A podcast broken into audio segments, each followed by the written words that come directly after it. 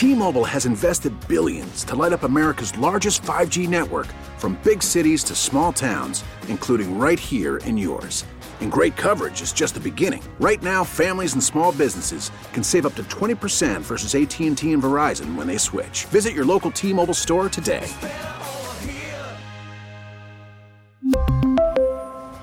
Plan savings with 3 lines of T-Mobile Essentials versus comparable available plans. Plan features and taxes and fees may vary. Hey, Rob Bradford here. I have set out on a mission with my good friends at FanDuel to prove what I have known for some time baseball isn't boring. Now I have a daily podcast to prove it with some of the most notable people in the baseball world screaming baseball isn't boring from the mountaintops or at least agreeing to come on our show. Players, managers, GMs, and yes, even the commissioner of baseball, Rob Manfred. It has been a constant wave of baseball's most powerful voices. So join the revolution. Subscribe and soak in Baseball Isn't Boring. Listen on your Audacy app or wherever you get your podcast. You'll be glad you did. Good morning, everybody. It is Hardline here on News Radio 930 WBEN. Joe Beamer, Brenda Alesii with you right at 10 a.m. If it was back in the old days, there would have been a beep three seconds ago.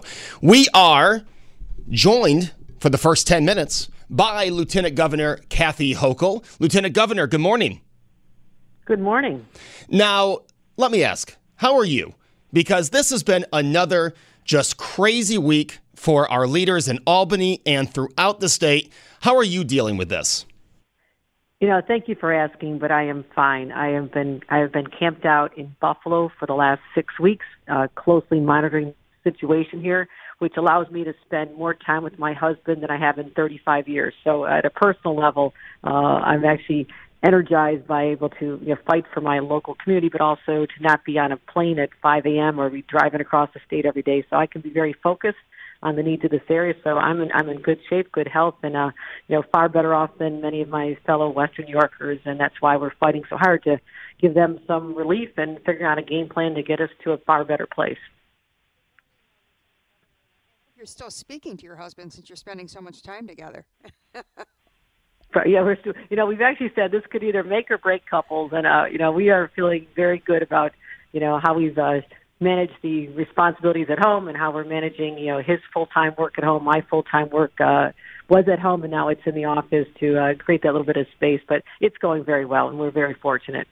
Good to hear. Now, when you're um, uh, looking to possibly reopen the state under Governor Cuomo's plan, are you going to do that region by region, county by county? Have you made any decisions yet on the possible strategy for reopening?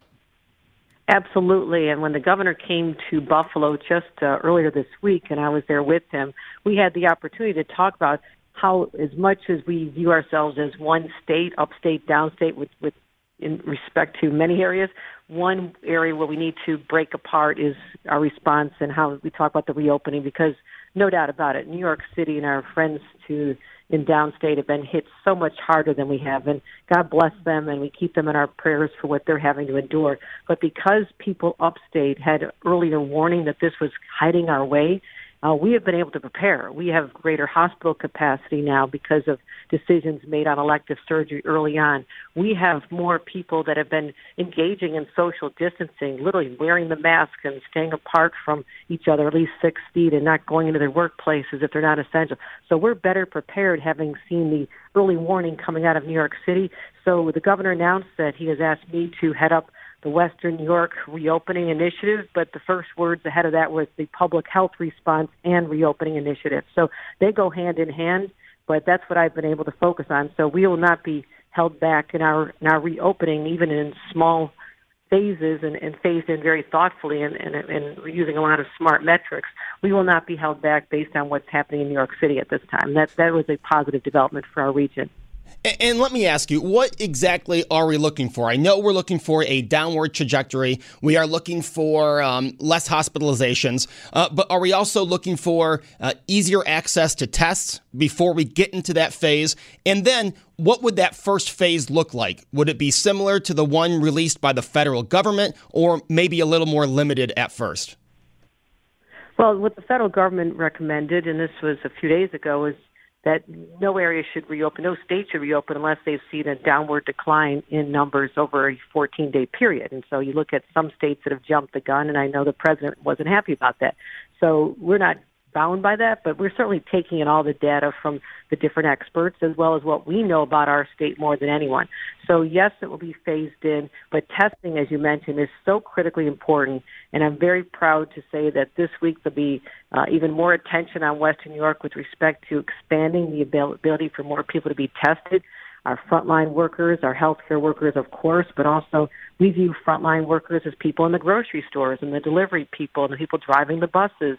So the people still had to have a lot of contact with uh, individuals in the public during this this closed phase, we want to make sure that we can get their tests as well as expanding to nursing homes and doing more there. So yes, you're absolutely right. And what it's going to look like is being determined as we speak. We're looking at I guess you'd call it the low hanging fruit, and I would put in the category of that. Let's start talking about getting our hospitals back up and running in a way that's very uh, safe for people to come in, that they won't be worried that they're going to contract the virus by going in for the elective procedure. But I think that's important, but it's also important for public health. It's also important for the economy. There's so many jobs that are hinging on our public health institutions, our hospitals, and I've been in contact with all the leaders just in the last 48 hours to talk about what our strategy will be there. So that that'll be an important sign that some sense of normalcy is opening. But there's also industries that really just lend themselves to a safe environment for their employees and for customers if they're a customer-based business.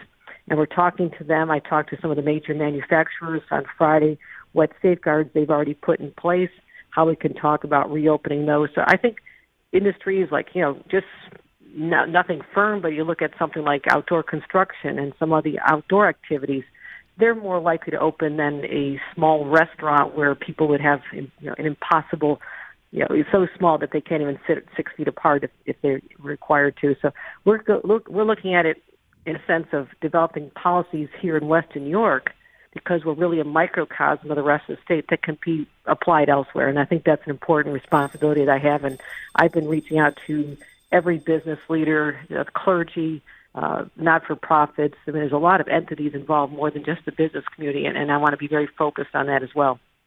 Kathy, if uh, a frontline worker is listening right now, uh, what would you tell them about how they would be, uh, how would be determined who would be tested first, or where do they go for the antibodies? What are some of the logistics you could share, or is it still being worked out? Well, there are places that are doing testing now, but you call for an appointment, and you know we've expanded on the east side of Buffalo because we had seen a spike in people contracting the virus there.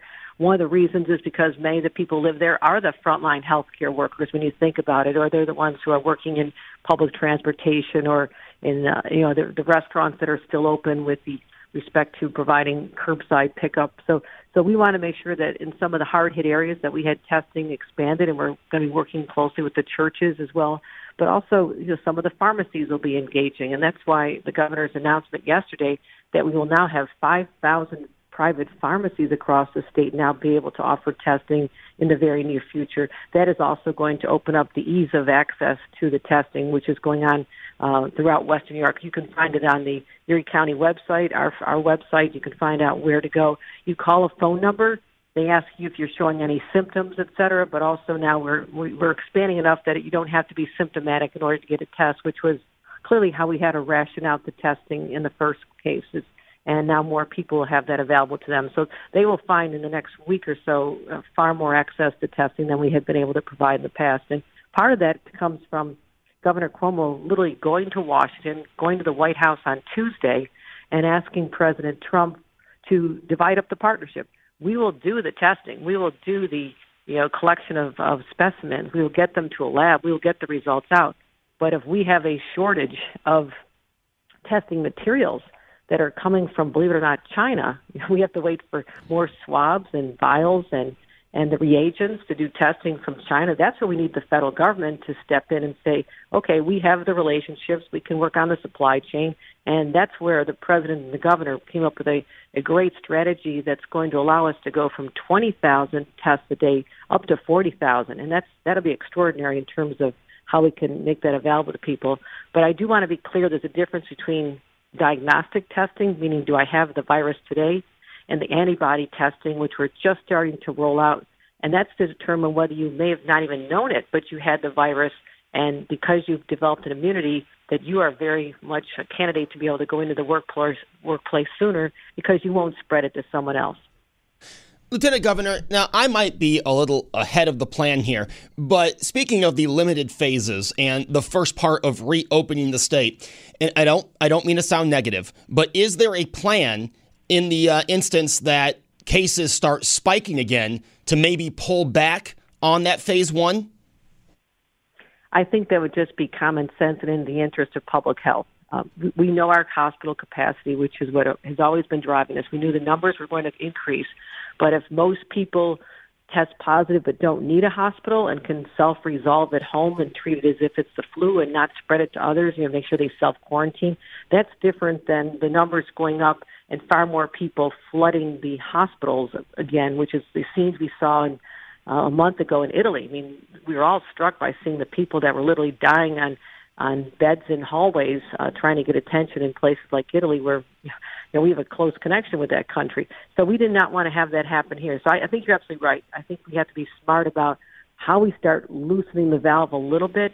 But the only reason that we have lower numbers than were projected by uh, the, the Trump administration, by the CDC, by all the federal agencies, as well as our own experts, the only reason those are lower than they would have been is that people listened to their state government, they adhered to the guidelines, they stayed home, they practiced social distancing, they sacrificed and did not get together with their families over Easter and Passover. And you know, they've sacrificed so much. And the last thing we want to do is say, You did all that, we got to a good point, we're gonna open, but if we do it too quickly and we're seeing the numbers skyrocket, we'll be have, we will have to go back to where we were. And nobody I mean, nobody in the state of New York wants to see that happen. I think they'd be asking too much of people. We we are fighting hard to make sure that that's why we have to do it very methodically, thoughtfully, systemically, in every other way we can using data and the best knowledge we have from ourselves, our knowledge of the state, also knowing that we are going to need to have people continue to adhere to social distancing even when you can go back to your workplace. I mean, that workplace is going to look very different if you're on a manufacturing line, we're going to maybe expect to see plexiglass dividers between individuals on the assembly line.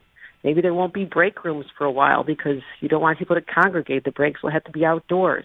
So there's a lot of things that are going to have to happen in the workplace. And the sooner we can get that information out to the businesses, I think they'll be grateful. That's why I'm working with the Buffalo Niagara Partnership and others who've given a lot of thought to this. And we are taking data from the various industries the Restaurant Association, Home Builders Association. You tell us the very high standards that you will put in place. We will examine them and see if we think that they're going to be sufficient. But that's going to be very helpful to us in making sure that employees are safe and the public is safe.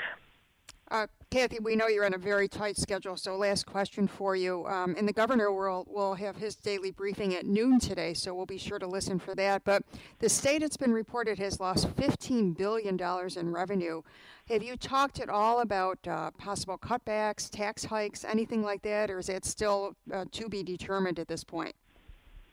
It's not determined yet, Brenda, but absolutely that is catastrophic. I mean, there's no way that our budget that was devised in January and February and was is voted on at the end of March, early April, uh, could have anticipated the scale of losses to our revenues. There is literally no money coming into the state because we we actually scaled back on people's tax payments, gave them a little breather. A lot of uh, normal fees that would be collected, like sales tax, we we gave a breather with respect to any waiving any fines or late fees for someone, a small business who can't turn in their, their sales tax. So that means less money coming into fund, you know, police, fire, schools, social services, and, you know, economic development programs that have helped places like Buffalo all these years. That is going to be a huge challenge. And what the governor did, foreseeing that circumstances might require this, he has the ability to reopen the budget before our normal deadline of next year and to make changes if necessary because – the last thing we want to do in the state of New York is to raise taxes on people that are struggling, and so that has not been discussed. But we have to talk about how we will manage what we have coming in. But the answer to all of this is for the federal government to do what the governor talked to the president about in the White House, and that is to give $500 billion in the next relief bill. We would have liked to have seen it this week, but they didn't do it. $500 billion to go to the states that are hardest hit and help us get money back to the states and the localities that are starving for money because there's just nothing coming in. So that is something that, on top of managing a, a pandemic, a once every hundred year pandemic, and trying to figure out a reopening strategy that's safe, we also now have to figure out the finances. And I assure you that the smartest minds in New York are, are, are anticipating this right now and working out solutions. Well, Lieutenant Governor, it is great having someone local in Albany, that close to everything going on, and we always uh, appreciate talking to you. Thank you very much. Bye bye. That is Be safe. that is Lieutenant Governor Kathy Hochul joining us here on Hardline. If you missed any of the first 15 minutes of the show, uh, use that little rewind feature on the radio.com app, or it'll be on demand soon at WBEN.com. We have a loaded show for you today. Nate McMurray joining us right after the uh, 10:30 news. We have State Senator Chris Jacobs joining us after the 11 o'clock news, and after the 11:30 news, we have Dr. Mike Minio from Millard Fillmore joining us to take us into noon when Governor Andrew Cuomo will give his daily briefing. And we don't know. Earlier this week, he had one that I think only lasted 15 or 20 minutes. So we might be back after that to take your calls on News Radio 930 WBEN. T-Mobile has invested billions to light up America's largest 5G network from big cities to small towns, including right here in yours. And great coverage is just the beginning. Right now, families and small businesses can save up to 20% versus AT&T and Verizon when they switch. Visit your local T-Mobile store today.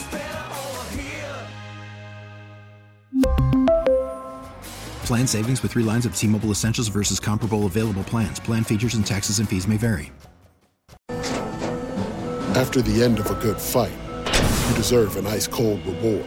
Medalla is the mark of a fighter. You've earned this rich golden lager with a crisp, refreshing taste. Because you know the bigger the fight, the better the reward. You put in the hours, the energy, the tough labor. You are a fighter, and Medalla is your reward. Medalla, the mark of a fighter. Drink responsibly. Beer imported by Crown Port Chicago, Illinois. Welcome back to Hardline here on News Radio 930 WBEN. Joe Beamer and Brenda Alesii with you. You just heard from Lieutenant Governor Kathy Hochul, and we thank her for joining us. Hopefully, she will again in the very near future. Our next guest would have been on a ballot this coming Tuesday. Instead, he's stuck talking to us on Sunday. It's Nate McMurray. Nate, good morning. Hey, hey, Brenda, how are you too? How you guys doing? Doing fine, Nate. Hanging in as uh, everybody else is. I hope you and your family are well too. We're fine. Thanks for asking.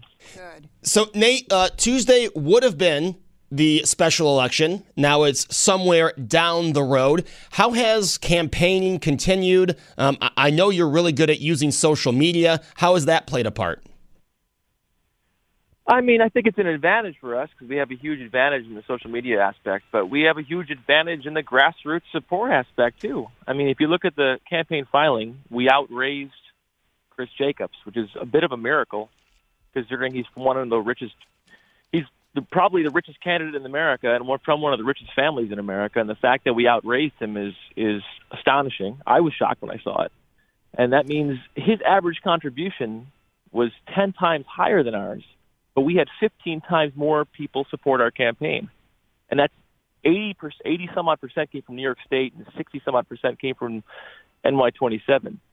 So you can see we have a real base of support right here, not from D.C., not from anywhere else, from right here. So that's kind of sustaining us through this tough time. Nate, I know you had said recently that you had 37 house parties planned. Uh, what do you do now uh, to try to replace that. It's not going to be an easy thing to go door to door, obviously. So, is it just technology that you're using, or how else are you trying to, you know, reach your potential constituents in 27? Well, if my staff is listening, I want to say I, I'm thankful to each and every one of them because we haven't even done traditional fundraising. All my staff does, and they'll they'll tell you, we're on the line all day long, um, providing services to people, constituent services, really they're they're they're calling people that are on the voter list for sure, and we're saying, hey, do you need anything? Are you okay? Are you home? Um, and there's some kind of incredible stories that have come out of it, and it's not easy because a lot of people are really struggling. Um, and there's a lot going on in our community that a lot of people don't have direct visibility to. I mean, one of the things about not having a congressman is we do not have anybody to provide constituent services. And you know, my campaign has limited resources, but we're doing everything we can to be supportive of people, especially people that we know need help. Um, whether it's you know dealing with the DMV or whatever else, a lot of people are isolated and alone, and they don't have family to support them. So we're trying to be active in that way and trying to provide service as best we can without being invasive to anybody either. Um, but all of our offices are closed, and we're doing fundraising as, as best we can online, and we're just trying to create a positive atmosphere and a positive message from the campaign. Are you able to get help from uh, Brian Higgins and the uh, NY26, and, and is he willing to lend a hand for folks who really don't have any representation in 27? He is. Brian Higgins has been terribly supportive, and I'm very grateful to, uh, to Congressman Higgins. Um, both he's endorsed me, and he's also given us financial support to the campaign. Um, and we don't have big money coming in from Nancy Pelosi or anybody else. Again, we outraised we outraised someone who comes from a family that has billionaires in it. I mean, these people have private jet planes. I mean, the total number of donors for Chris Jacobs is a hundred people, about roughly. That's nothing. Um, and I keep want I want to emphasize that because you can see there is not a lot of enthusiasm for Chris Jacobs. The fact that he has to run against you know, two other people in his own primary. And if you talk to these people behind closed doors, they'll tell you they do not want him to be their congressman. So I think that's actually helping us. And and we're going into this. All the money in his account right now is from his private bank account, which is is again shocking. I mean, all the money he has left is from his own bank account. So we're going into this with a lot of enthusiasm, a lot of momentum. Uh, we would have won on Tuesday, and I'll tell you right now, Joe. You asked in the beginning how you feeling about that. Well, miserable, to be frankly. I, we would have loved to had an election on Tuesday, but we'll be ready for June. Nate, let me ask you. Um, I was looking at your Twitter before the interview. Uh, you've been very critical of the president's response to the coronavirus. Is that going to play in your campaign? Have you changed your message a little now to uh, go uh, coincide with the COVID nineteen crisis? Joe, you've known me for a couple of years now. Three plus years I've been talking to you. I've never changed who I am. And I think I've been critical of the president when he deserves it. And, and the few times I thought he did something good, I said that was a good move. But you cannot look at his handling of this and objectively say it's been good. We have 4% of the world's population and almost 25% of the deaths. I mean, 50,000 plus deaths. And his, his, his daily press conferences are a form of self sabotage. I don't know who's telling him to go out there and do that every single day, but it looks ridiculous. And I think a lot of people are unnerved by it look at his own guidelines. He's not following his own guidelines. He's telling people to liberate, but his own guidelines are saying we have to be in lockdown for 14 days of a consecutive decline in the coronavirus. So I think it, you know, one of the jobs of, of Congress under the Constitution is to hold the executive branch accountable for poor behavior. And I think every day you're seeing poor behavior. So it's response. The fact that we see people like Chris Jacobs looking and scrutinizing everything that Governor Cuomo does and unwilling to look at anything the president does and say, what the heck is wrong with this? When he's the guy in the chair, he's the boss, shows the fact that we have too much partisanship in our country today. So, yes, I'll be critical of Cuomo or whoever else when I do something wrong and they're off those rails. I'll say it. So let me ask you that. Uh, Governor Cuomo has been very complimentary of the president. Is he wrong? Well, go, well, he has to be, and the governor, our president has made that very clear. And I've told you that before. He's saying you need to show gratitude towards me. He's also been very, very critical of the president at times. And I think, I think again, if you look at the national strategy we have in our country and how far we are behind other countries, and how high, how high our death rate is, and how the fact that we still do not have a coherent plan for testing, tracking, and tracing the virus, just like his own CDC, just like his own doctors are telling us we need to have, I think we should all be concerned. I mean, this is a fiasco, and you can see it in the approval ratings. They continue to go down, and you can dig your heels in and say this is great, but or you can look at it and say, look, at our country is going to have a serious economic crisis for months, if not years, to come. Because we still don't have a plan in place. Well, Nate, you're running for one of the most unpopular Congress of all time. Um, what is something you think Congress has done wrong? well, Congress should have put more money in regular people's hands. I think the fact that they gave most of the money away to big businesses, I think we should all be aggravated and, and infuriated by the fact that a lot of this money is being taken by the biggest businesses in America. It should be going into regular people, small businesses' hands. And I think that right now, a lot of people need some help. I told you in the beginning of the call, our staff is work, reaching out to people and trying to make sure they need help and they have the help and the assistance they have. But I'm a small campaign. I'm a grassroots campaign. They need support from government. And I think for a long time in this country, we've been heard over and over again that government is useless. It can't do anything right. And the fact that we're not funding government, the fact that we're not helping the regular guy and we're bailing out the biggest businesses in America again, when we've been through this bailout shenanigans so many times in the past, I think should be upsetting for a lot of Americans. And when I go to Washington, I'm going to demand that regular people, people first, are the focus of our government. Nate, uh, New York 27 is very much, I think, a microcosm of, of the country in a sense. It's uh, urban, suburban, rural. When you're out and about talking to constituents in any way you can, now being socially distant, um, what do you hear about the desire to get back in business? Uh, there was a rally last week, as you know, uh, headed by Rus Thompson about the need to start to reopen businesses. Uh, what What are you hearing from people that you talk to on a regular basis about that approach? Everybody wants to get back to business. Everybody. But you can't get back to business until you have a healthcare solution in place that tests, tracks, and traces the virus. And we still don't have it. And we still don't even have testing. If you if you were sick right now, either of you, and you had you felt, holy cow, maybe I have COVID. Are you confident you could get a test? And how many months are we into this virus? Now you guys know I have family overseas. My wife's from South Korea originally. I met her. She went to UB. I met her, and we and we've been together for 20 plus years. But the, her family in South Korea has testing available to them. Nobody has medical bankruptcies because of this issue, and people are back to work because there are procedures and plans in place. Now, we spend billions of dollars every single year protecting South Korea. That's the truth. They're one of our allies, and we've been with them for 70 plus years. They fought with us in Vietnam, they fought with us in the Middle East, and we fund their national defense. How the heck do they have a system in place of testing, tracking, and tracing, and we don't? that should make everybody in America angry. Now, do we have to get back to work? Yes. Now, let's follow the guidelines the president's own task force laid out, which was to make sure you have 14, 14 days of decline in the virus and that we have a testing, tracking uh, strategy in place. Those are his own guidelines. The problem we have right now is he's talking out both sides of his mouth. Do this, but don't do this. It's all my power. It's the governor's rights. It's a fiasco. And I, I think that I, one of the problems you have here is that people they had a vested interest in making President Trump successful. I get that because government as usual didn't work for a lot of people, especially people in NY27. So they wanted to believe that he would be successful, but eventually you got to say, maybe this isn't working. We can't double down on this guy. Meanwhile, we're going to go back to politics as usual and, and elect this millionaire guy who's from a billionaire family who fired all these people in Western New York, who is completely out of touch, who didn't like Trump, now he likes Trump, and we're going to go back to that strategy for NY27?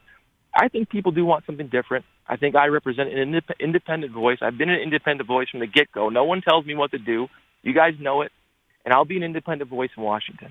Nate, you know, I'm looking at your uh, at, at your Twitter, and it's tough to to convince people you're independent when earlier in this interview you said that President Trump was to blame for the high percentage of COVID 19 cases in the United States. Do you think that's the right message to get the independent vote? Uh, listen, I'm not trying to sell out to get the vote. I'm saying what's right. I, I say this to you every time I talk to you. I don't have strategists telling me what to say or what not to say to convince people to vote for me. I'm going to speak the truth and let people decide whether they want someone who's a truth talker in the, in Washington or someone who's going to hold the party line and say what they want to hear. I can look at the president on a daily basis and realize every day the messaging changes. I can look at the facts. Facts, though. The fact that we have 4% of the world's population and 25% and growing of the total death rate. But what did the president do to cause that? He's the boss. Okay, well, well, Andrew Cuomo is the governor of New York State. Is it his fault that we're the highest state of COVID nineteen cases? I'm I'm sure he, every day he gets on the air and there's things that he says that I could do wrong or we could do better, but he's trying to listen to the doctors. But you have the buck stops with the president. Okay, don't talk to me about some mayor or some governor. We have 50 states, And do you want 50 different strategies for attacking the virus, or do you want one unified strategy where you can leverage the mighty power of the President of the United States and this great nation to attack this virus? He said he's a wartime president. And he, he does not act like a wartime president. He acts like he's confused. And, I mean, let's talk about the bleach for a second. Do you think that was a, a smart thing to say the other day? Well, it's not what he said. It was taken out of context.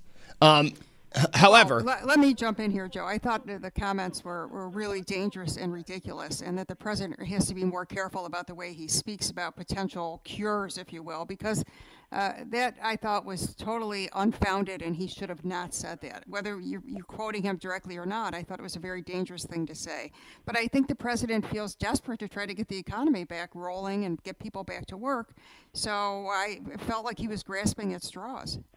Well, that's the problem. He doesn't have to grasp at straws. We are not South Korea. We're the United States. All he has to do is say we are going to put a plan in place that has been the, plans in these other countries where people are getting back to work. And you don't have to. This isn't this isn't magic. There's a, you can test, track, and trace. He has to figure out a way to use the mighty industrial power of the United States to produce enough tests for everybody to have available testing. Figuring out a way to get together to create a, a tracking policy, and then figure out a way to fund treatment of the virus so people don't spread the virus continually. Let me tell everybody that's listening right now, there's going to be a second wave. We know that by listening to scientists and talking to the scientists. We're still not ready. Forget about January. Forget about February. Forget about March. Forget about opening up in May because we still don't have a plan to get ready for the second wave of this. And we're going to keep repeating this cycle over and over again, where I'm going to have to come on your show in a couple more months, and you're going to be like, well, didn't the president do this good this week? And I'm going to say, well, what about the fact that we're not ready for next week? This is not right, Joe. You know it. Anybody who looks at this objectively and looks at what's happening on a daily base, basis knows this ain't right. And if it was Cuomo in that seat or Nancy Pelosi, I saw Nancy Pelosi on the radio this morning, on the television this morning. I wasn't proud of her either. I think there's a leadership failure across the board. And we need to think about the type of people we send to Washington again. Maybe we should send people that aren't millionaires and billionaires to Washington. Maybe we should send people to Washington like me, who grew up working class and understands what regular people are going through right now, who do not have a paycheck coming in the house. Well, Nate, can I, let, me, let me just ask one more time.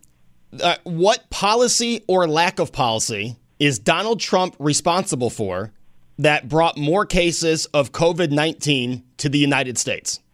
We still do not have a testing policy for the entire nation. When the countries that have tackled this problem have a national testing policy, he's still just winging it. If I could say one word about him on a daily basis, it's winging it. Now, he, and he also says things that are simply not true over and over again. And Joe, you better start holding him accountable for it because you have responsibility sitting in that seat. When he says he's going to disappear in mir- as a miracle in April, well, guess what? We got one week left in, in April. One yeah. left. Yeah, and, and and I said it was wrong for him to put a date on it in April. I did say that. Well, you keep saying it because you think what he did last week and what he's going to do next week, and the fact that we still don't have a testing policy. And like I said, Joe, if you get sick, God forbid you need a test because you're not going to have one, or you're going to struggle to find one, and that's unacceptable in the greatest country in the world. You should be as angry as me about this. You can get outside and beep your horns and say we need to get back to work. Well, guess what? We do not have these the system in place to follow the government's own guidelines, Trump's own guidelines about getting back to work. I, I was not in my car beeping the horn uh, on Monday, by the way. Uh, I, I was just trying. I'm just trying to point to a policy that that the president did wrong, that the governor did right, and why the governor is getting praised by you while the president is getting the complete opposite. That that's all I'm asking for. The government um, forget Cuomo. I'm not going to defend him right now. Let's talk about the, let's you talk about the president first. What did he not do right? We still do not have a national system of testing, tracking, and tracing, which every single country in the world that has gotten back to work has. We still have no mechanism. All right. So, what would your advice to him be to get that testing back, uh, that testing policy into place? Use the war powers as president to use the mighty industry of the United States to produce the tests that we need to make sure that we can test and then track where this virus is going. Other countries are using technology and strategies to make sure we know where people who have a virus are moving to. We're not even close to what they're doing in South Korea or Germany or these other countries. And these are countries with much smaller economies than the United States. I keep when I see them every single day, I'm like, when are you going to rise to the occasion? What are you waiting for? When are you going to say, okay, this is my moment to stand up and be the man that I said I was? When he when he ran for president at the, De- the Republican National uh, Convention, he said, in his words, "I'm the only one who can fix this." And now his words are, "I'm not responsible. It's up to the governors." What a joke! Nate, let me ask you about what you uh, you tweeted about Dr. Deborah Birx. Uh, you know, I, I do find some comfort in hearing what the medical people have to say, especially Dr. Anthony Fauci, who I think is uh, you know a straight up guy who really speaks the truth. But you said that Birx has her science down. She also has her spin down. Do you think that they're toeing the Trump line, or you know what what did you mean by that? Well, I saw. Listen, I'm listen. I, I think she's a good scientist, and I think she's under great pressure every single day. You see the pressure on her face. But when I see someone ask her point blank, was it wrong for the president to talk about injecting disinfectant into your body? And she mumbles on for 10 minutes about test studies and this and that and will not answer the question. I think people would feel really assured if she said it was wrong, it was a mistake, let's move on. Instead of saying that, she will not address, she will not. It's like this is a country that holds leaders accountable. This is a country that says, look, you're not better than me. You're not a king. We're going to go to you and say, look, at you, you said something stupid. Admit it. Let's move on and fix it. Instead, we're going to pretend we didn't see what we saw with our own eyes.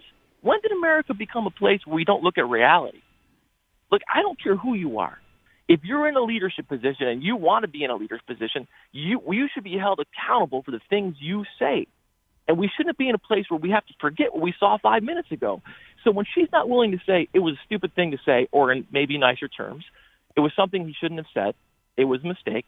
People make mistakes. He's under pressure. Everyone would have felt like, great, okay, we can move on from this.